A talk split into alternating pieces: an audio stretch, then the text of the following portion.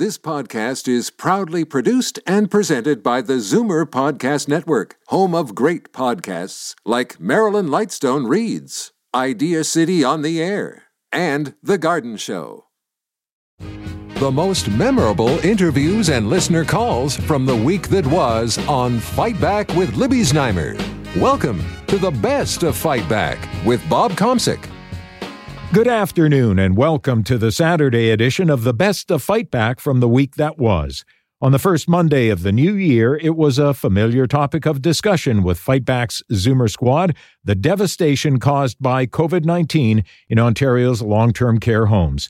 The governing Ford PCs, including the long term care minister, are defending their management of the virus during the second wave. More than one in three nursing homes is in outbreak, but a spokesperson for Ontario's long term care ministry claims the scope of the outbreaks is not as bad as during the first wave back in the spring. Libby Znaimer was joined by Peter Muggeridge, senior editor at Zoomer Magazine, Bill Van Gorder, interim chief policy officer at CARP, and David Kravitz, vice president of Zoomer Media and chief marketing officer at CARP. There's nothing encouraging about the numbers, and there's nothing encouraging about the response to the numbers. And now, in looking back, we can see what opportunities were wasted in the spring and summer when the pandemic was sort of in retreat. The first wave was over what did they do then to get ready for this? And the minister is saying, well, the infections are up anyway. We can't stop that, but they can certainly have stopped what's going on inside the nursing homes had they been using that time period to get ready. And there's just no evidence that they did anything at all. Okay, Bill.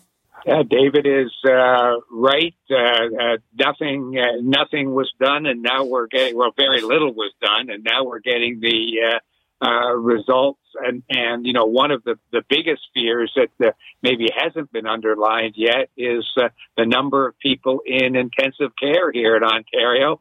Uh, it's over 85% capacity already. And that's with something around 350 uh, people. And the experts are saying it could climb to five or 600 uh, people within a week or so. So not only are our long-term care homes under pressure, but the hospitals that are trying to support them are under the same kind of uh, pressure, and there seems to be no let up in sight. Peter. Yeah, I, I just wanted to say um, something about the numbers because, um, yes, there are fewer cases, and uh, so far it looks like the death rate is slightly lower, but that's probably because, uh, you know, 23, 2,400 people already died of this disease in the first wave. So obviously there's going to be fewer cases because there was there was such high fatality in the, the first time around, you know. So it doesn't mean they're doing a better job. It just means that the people who are most uh, vulnerable to the disease have already died of it. You know. Well, and uh, we're not that. The, she was comparing it uh, to the peak in the spring. We are not at the peak. We're if we are to believe uh, experts that that is coming, and that will be something that we have not seen, and something terrible. Right, and and that's supposed to be coming by you know the the end of the month, the mid to end of month. We'll see then. And also another alarming thing, Libby, is the the number of staff cases. Um, you know, I was looking at some of the numbers from the first wave. It seemed like it was about two patients for every staff uh, case of COVID. This time, it seems like the staff cases are way up, and and almost uh, the same number of staff have COVID as as uh, residents. So uh, again, that's troubling from a staffing point of view. And and where, one thing I, I have to pursue that I have heard anecdotally that a lot of the long term care staffers are not taking the vaccine.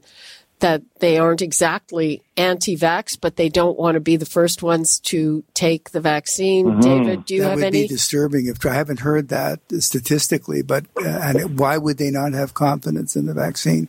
Well, it's a good question. But uh, that would that would not fill me with confidence as well that the uh, can they can you decline that if you are going to be a frontline worker? Can you decline that for? Is that not like not wearing a yeah, mask? I think you can decline it. Actually. Well, obviously you can, but is it right that you should? Is well, that, what if you don't want to wear a mask? Can you be a frontline health? No, worker? I don't think you can exactly do that. Bill, you seem to be doing pretty well out there in Nova Scotia. Yes, so far we are, although we'll see what happens after the uh, uh, after the the uh, holiday uh, break and people becoming uh, maybe a little bit more uh, less observant of the uh, the rules, uh, percentage wise, given population, uh, uh, we're we're not doing as well as some people might like us to be doing, but certainly. Atlantic Canadians have to be just as careful as anybody else because we can see from the Ontario example how quickly things can get out of control when officials don't pay attention to the basics of what their job and focus should be. Bill Van Gorder, Interim Chief Policy Officer at CARP, David Kravitz, Vice President of Zoomer Media and Chief Marketing Officer at CARP, and Peter Muggeridge, Senior Editor at Zoomer Magazine. Fight Back's Monday Zoomer Squad. You're listening to the best of Fight Back. I'm Bob Komsic for Jane Brown. Why is our vaccine rollout so slow? We had big promises from the government at the national level in Ottawa and here in Ontario. Military generals were named with great fanfare to lead the charge, but we're falling behind other peer countries well down the pack. Meanwhile, there's a rallying cry among doctors begging the authorities to let them help get those shots into arms while so much of our supply is sitting in freezers. Libby was joined on Monday by Dr. Brian Hodges, Chief Medical Officer of the University Health Network, Dr. David Jacobs, President of the Ontario Association of Radiologists, and Dr. Timothy Caulfield, a professor in the Faculty of Law in the School of Public Health at the University of Alberta. It's been, let's say, less than ideal. Um, to be fair, um, this is a really tough situation, and I think you know, you know, despite the numbers that that you talked about, you know, most jurisdictions around the world, you know, are struggling. In the UK, I think they're at 1.5 percent, and and they're panicking also. Now, look, this is this is a, a unique situation, and I'm hopeful. I'm always an optimist that that we are going to get better at this rapidly. There seems to be political will to get the, the vaccines out as, quickly as possible. And most importantly, there seems to be political will to try to get uh, the coordination to be better. But look, the problems are, are about staffing, you know, getting people to, to actually do this. They're about um, the systems are, is already strained, partly because uh, of COVID. And, and as everyone knows, there are real technical challenges with, with this with this vaccine. So, uh, and we also have to remember that, you know this vaccine was approved really just just last month. So things are developing rapidly. So my my summary is that it has not been ideal. I think everyone uh, wished and, and thought and hoped we'd be further along. But I am I am optimistic that we're going to get better rapidly. I mean, I, I, we've got to be optimistic about this. Uh, and and one of the things that we need to do is, and you touched on this, is get more people involved, more a variety of healthcare workers, pharmacists, nurses, uh, family physicians involved in in the distribution. Well, they are champing at the bit to get involved. Dr. David Jacobs, I saw you tweeting about what was going on in Israel and they're doing an amazing job. Okay, we we're we can't do that kind of an amazing job, but what do you see as the holdup here? Well, the holdup is supply. So there are two types of vaccination strategies that you can uh, embark on. There's a targeted vaccination strategy and a whole population vaccination strategy. If you want to achieve herd immunity, which is the best way to protect your population, you have to have about 80% of the population vaccinated. We have 38 million people in Canada. You can do the math, but right now in our, in Canada, we've only received about half a million doses. So we are miles away from being able to do a whole population vaccination strategy. Um, so what's left to us is a targeted vaccination strategy. And when you look at what we've done in terms of a targeted vaccination strategy, we've done pretty well considering what we've got. To go to each individual long-term care center to vaccinate the, the patients and staff is a very laborious process. So we, it's of no, it should be of no surprise that we're, that we're going through our vaccine supply relatively slowly. There's no particular province that's done poorly compared to the others. We're all at about 30% utilization of the vaccine doses made available to us. So what you're seeing is we're stuck with a targeted strategy because we do not have the supply necessary for the entire population. And that is a direct result of Trudeau ordering the vaccines late. I was in shock, Dr. Hodges, when I heard Canada, we don't even expect to get to the over 75 population until perhaps the end of April. How is that acceptable in any way? Obviously, we know the enormous risk in long term care. We've been all hospitals and, and community agencies partnered to try to do everything we can with serial outbreaks in long term care. So the urgency is to get that population done, followed by retirement homes and congregate settings. But you're right, it would have to be a significant amount of vaccine arrive to vaccinate all members of the society who are over 70 or over 80. Um, I, I, noted that in the United Kingdom, their vaccination rollout strategy is in, in tiers of age groups. So, um, but yes, as, as has been said, uh, right now the focus is to um, urgently get uh, mass coverage in locations such as long-term care homes where there have been a significant number of lives lost and, and significant incidents of outbreaks. Dr. Brian Hodges, Chief Medical Officer of the University Health Network, Dr. David Jacobs, President of the Ontario Association of Radiologists, and Dr. Timothy Caulfield, a professor in the Faculty of Law and the School of Public Health at the University of Alberta. You're listening to the Best of Fight Back. I'm Bob Komsic. Coming up after the break, debate over the growing list of politicians facing heat and resignations over travel abroad while the rest of us are told to stay put.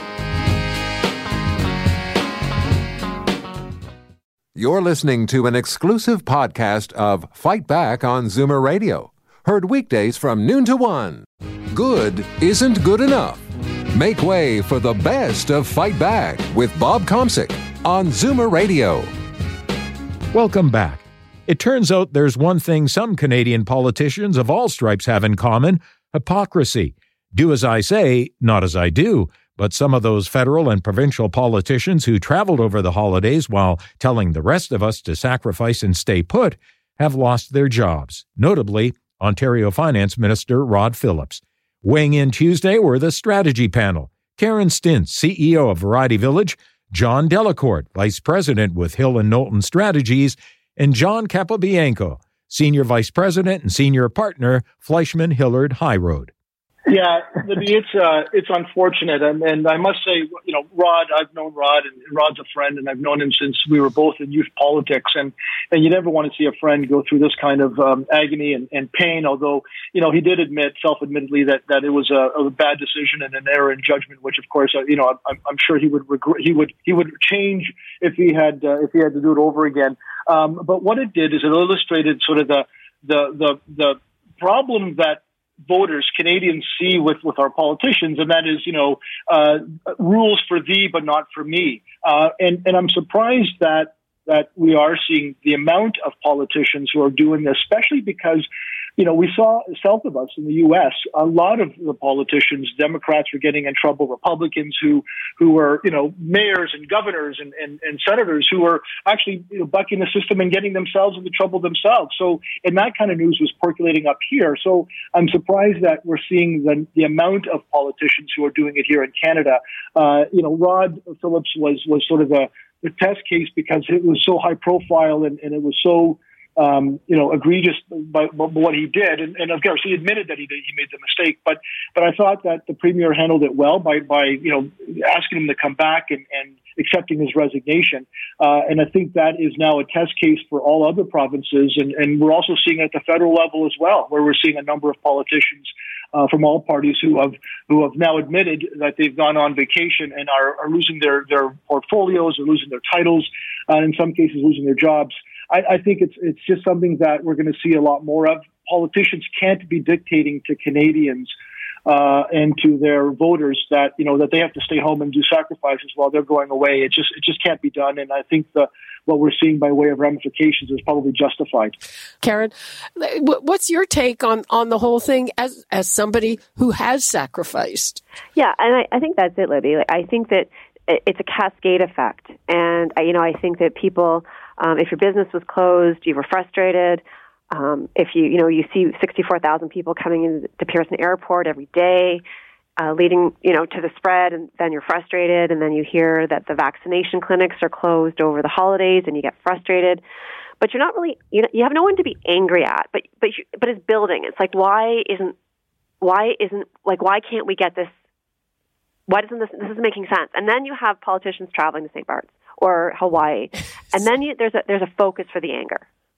And so, whether or not Rod Phillips should have been the focus of all our anger, probably not. But if, if things had been going better, if the numbers had been down, if the nursing homes weren't uh, again being impacted by the second wave, if the vaccination strategy was was rolling out with more haste, I, I think people would have forgiven him taking a holiday because the man's been working hard for the last eight months, as have we all. But but the fact that we are sacrificing and we're not seeing the benefits from our personal sacrifice and that then the politicians are, are then going off and doing something else and we're not asking them to be held at a higher standard. We're just being asked to be held at the standard that we're asked to be held for. John Delacourt, what's your take? Effectively uh, creating this as a new priority and as and and and I think heightening the urgency around dealing with this. That's of course uh, at a federal level, at a provincial level, that has to be has to be the focus of, of any cabinet committee focus on this pandemic right now. And and, and moving forward, of course, I think uh, there there will be um, due diligence and, uh, and and hopefully some some mechanism for greater accountability, much like an inquiry that uh, Karen has mentioned. Um, you know, with this uh, I, I, can tell you, you know, I had a uh, my father passed away in long term care, and um, oh, I'm and, sorry to hear that. And and I can tell you that this is, you know, um, these these impacts. Um, I, I think we're, we're going to see this as just a part of like an aging demographic uh, in Ontario, but also across the country, where this is just going to be, uh, I think, the focus uh, of of what what are priorities where governments are actually communicating effectively to Canadians that they're getting getting getting things done. Um, and and so because of that, I see this uh, as as probably the sleeper issue to come out of this pandemic. John Delacourt, John Capobianco, and Karen Stintz, who make up Fightback's strategy panel. This is the best of Fightback on Zoomer Radio. I'm Bob Komsic for Jane Brown. It started as a call to action on social media, and it's mobilized a small army of doctors, nurses, and other healthcare workers who want to help in the effort to administer COVID vaccines. The hashtag is simply ready to vaccinate family doctors, nurses, and pharmacists who have experience in vaccinating large numbers of people. So far, the rollout's been slow. Libby talked with Dr. Steve Lindahl, an emergency physician in York Region, and family physicians Dr. Michelle Cohen and Dr. Sohail Gandhi, a past president of the Ontario Medical Association. I think there's been a really a, a, needs to be a really good hard look at the bureaucracy that's involved here because I think that there have been a number of hurdles that have been put up um, by by bureaucrats to try and get the vaccine into the long-term care system. Um, you know, one for example, just uh, just uh, yesterday I had a briefing on this, and you know we had some talks with some bureaucrats. They were talking about, well, you know, we need to make sure that the long-term care facilities fill out an attestation form and that they're able to do the vaccines. Well, I mean, come on, long-term care homes do flu vaccines every single year. This is not rocket science. And to make people go through that kind of ridiculous paperwork to say, oh, you know, are you able to give a vaccine is really uh, is really an impediment to it. And, and I think it's a situation where, quite frankly, a lot of the bureaucracy has has failed. You know, it's failed the premier, it's failed the health minister, but more importantly, it's failed the people of Ontario because I think the bureaucrats have really um, not taken, uh, you know, not taken a very consultative approach to this with the actual providers. And I think that if they had done that, that things would have gone much more smoothly. Interesting, Dr. Cohen, that it, when it comes to uh, permissions and stuff, I remember having a conversation probably two months ago with people who were saying, you know, if, if you need permissions to administer vaccines, people in long term care should get on that now. Yeah, absolutely. I, there have been how many months are we into this pandemic? Knowing that a vaccine would likely be one of the main tools for getting out of the pandemic, and we're still at this point where we're just the government seems to be just starting to figure out how to do distribution of the vaccine without engaging any community partners at this point at all. As far as I can tell, at least in my region, the community doctors have not. No one's reached out to us to any of the offices in the community, to anyone who's willing to go into long term care, um, anyone outside of that hospital network. So it, it doesn't really make sense to me that this hasn't already been thought out, planned out. Uh, you know, written out, discussed, and and really, and to, you know, be ready to be to be put into place. And here we are, weeks later, and it feels like the first steps are sort of finally being taken in this fumbling, awkward way um, without really the, the proper expertise. There's no primary care at the table. Um, public health, it feels to, to, some degree, has been sidelined, and, uh, and and the policy failures are obvious as a result. Dr. Flindall, was a mistake. Was it a mistake to put a general in charge of this? Um, I don't know. I have a lot of respect for Dr. Hill, or sorry, for General Hillier. Um, I was very pleased when it was first announced. Um, I, I, I, do agree, though, that there, there, seems to be an overly bureaucratic approach to this. Uh, I mean, it, people are often saying, oh, we're in a war. Well, when you're in a war, you mobilize your soldiers. You don't have them sit there and uh, sign uh, consent forms saying that they're willing to go to war. You, you go full press. Dr. Cohen. Um, so I think we need to engage community partners. Um, you know, out, out in the community, we, as Dr. Gandhi said, we know our patients best, we know our community best, and we know how to distribute this vaccine best. So there, it is absolutely ridiculous that we have not, there have not, has not been any outreach or any connection made between uh, between Toronto, between the, the people in charge of distributing this vaccine, and any of the communities, particularly the smaller communities, because we are the ones who are going to ultimately be providing primary care to people in this area. So to not involve us in this is is just part of the policy failure, just an example of the extreme policy failures with this rollout. It's really really disappointing. And uh, Dr. Flindall.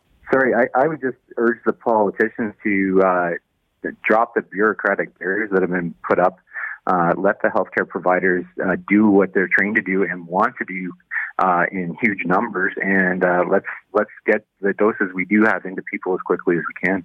Dr. Gandhi. Yeah, so I hope the politicians take a message that we're here to help and we want to help. We want to help the people of Ontario and we want us to recover. We have 10,000 active family practices across the province. I believe it's reasonable for us to deliver 100 vaccines per doctor every week. That's a million a week, and that'll end the pandemic pretty quickly. Family physicians Dr. Sohail Gandhi and Michelle Cohen, and Dr. Stephen Flindall, an emergency physician in York Region. I'm Bob Komsic, and this is Zoomer Radio's Best of Fight Back. Still to come, what you had to say about the week that was, and the Fight Back Knockout Call of the Week. You're listening to an exclusive podcast of Fight Back on Zoomer Radio, heard weekdays from noon to one. Zoomer Radio, pulling no punches with the best of Fight Back with Bob Komsic. Fight Back with Libby Znaimer brings you comprehensive coverage of the news stories that interest you and your reaction to them on the phones. We've gone through the audio. Here are some of the best calls of the past week. Pat in Toronto has an idea to ensure more long term care homes don't experience COVID outbreaks. I think it's very easy to sit back and give the solutions. I would suggest that all who are making comments try running for government and find out that when you are in government, you are in a governance position. You are not a frontline worker. That said, why don't we simply look at those facilities that have the best results and just make sure that we enforce that in all the other facilities. Tony from Keswick has trouble with traveling politicians. I got a friend of mine who just became a grandpa for the first time, and uh, his son's in Ireland being a doctor. Uh, he's got one more year left, and he couldn't be there for the birth of his, his grandson. He wanted to go, he, him and his wife, and uh, they sat here just to be good Canadians. You know, we are good Canadians. We do what we're told. And then the politicians, I don't know what they are because I don't think they're Canadian because they do what they want to do, not what they're told to do or what they tell people to do. Um, I got my, my, my cousin's brother just passed away in Italy and he wanted to go down and he couldn't go. So I'll just say to you, that's a slap in the face to all these people that are, are, are doing the due diligence of, of staying home, doing what they're told. And then these idiots go out there and, uh, uh, idiots coming all for them, uh, educated idiots, non-educated idiots, and political idiots uh, go and do this, you know. And now, Fight Back's Knockout Call of the Week. There were a lot of great calls this week, but the winner of the Fight Back Knockout Call of the Week comes from Mary in North York, who had this message for politicians who vacationed abroad. Shame on every one of those politicians. It's disgusting. Not only should they be all tossed to the curb, they should all be given a hefty fine. My husband spent 10 months in, um, in a nursing home before COVID hit, I took him out all the time, days out up north just for a beautiful drive. Ten months he has not seen outside. He's in a tiny room with a television, and I travel and visit him sitting there. All I'm hearing is he wants to go for a nice long drive, and these idiots do this.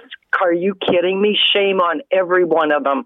That does it for today's Best of Fight Back on Zoomer Radio. If you'd like to qualify for the Fight Back Knockout Call of the Week, phone us between noon and 1 weekdays. Or if you have a comment, email us at fightback at zoomer.ca, follow us on Twitter at FightbackLibby, and have your say anytime on our Fight Back voicemail at 416 367 9636. I'm Bob Komsic. Join me again at the same time tomorrow when we'll round up the rest of the best of Fight Back. The best of Fight Back is produced by Jane Brown, Justin Eacock, and Zeev Hadi, with technical production by Kelly Robotham. Executive producer Moses Znaimer. This podcast is proudly produced and presented by the Zoomer Podcast Network, home of great podcasts like Marilyn Lightstone Reads. Idea City on the Air, and The Garden Show.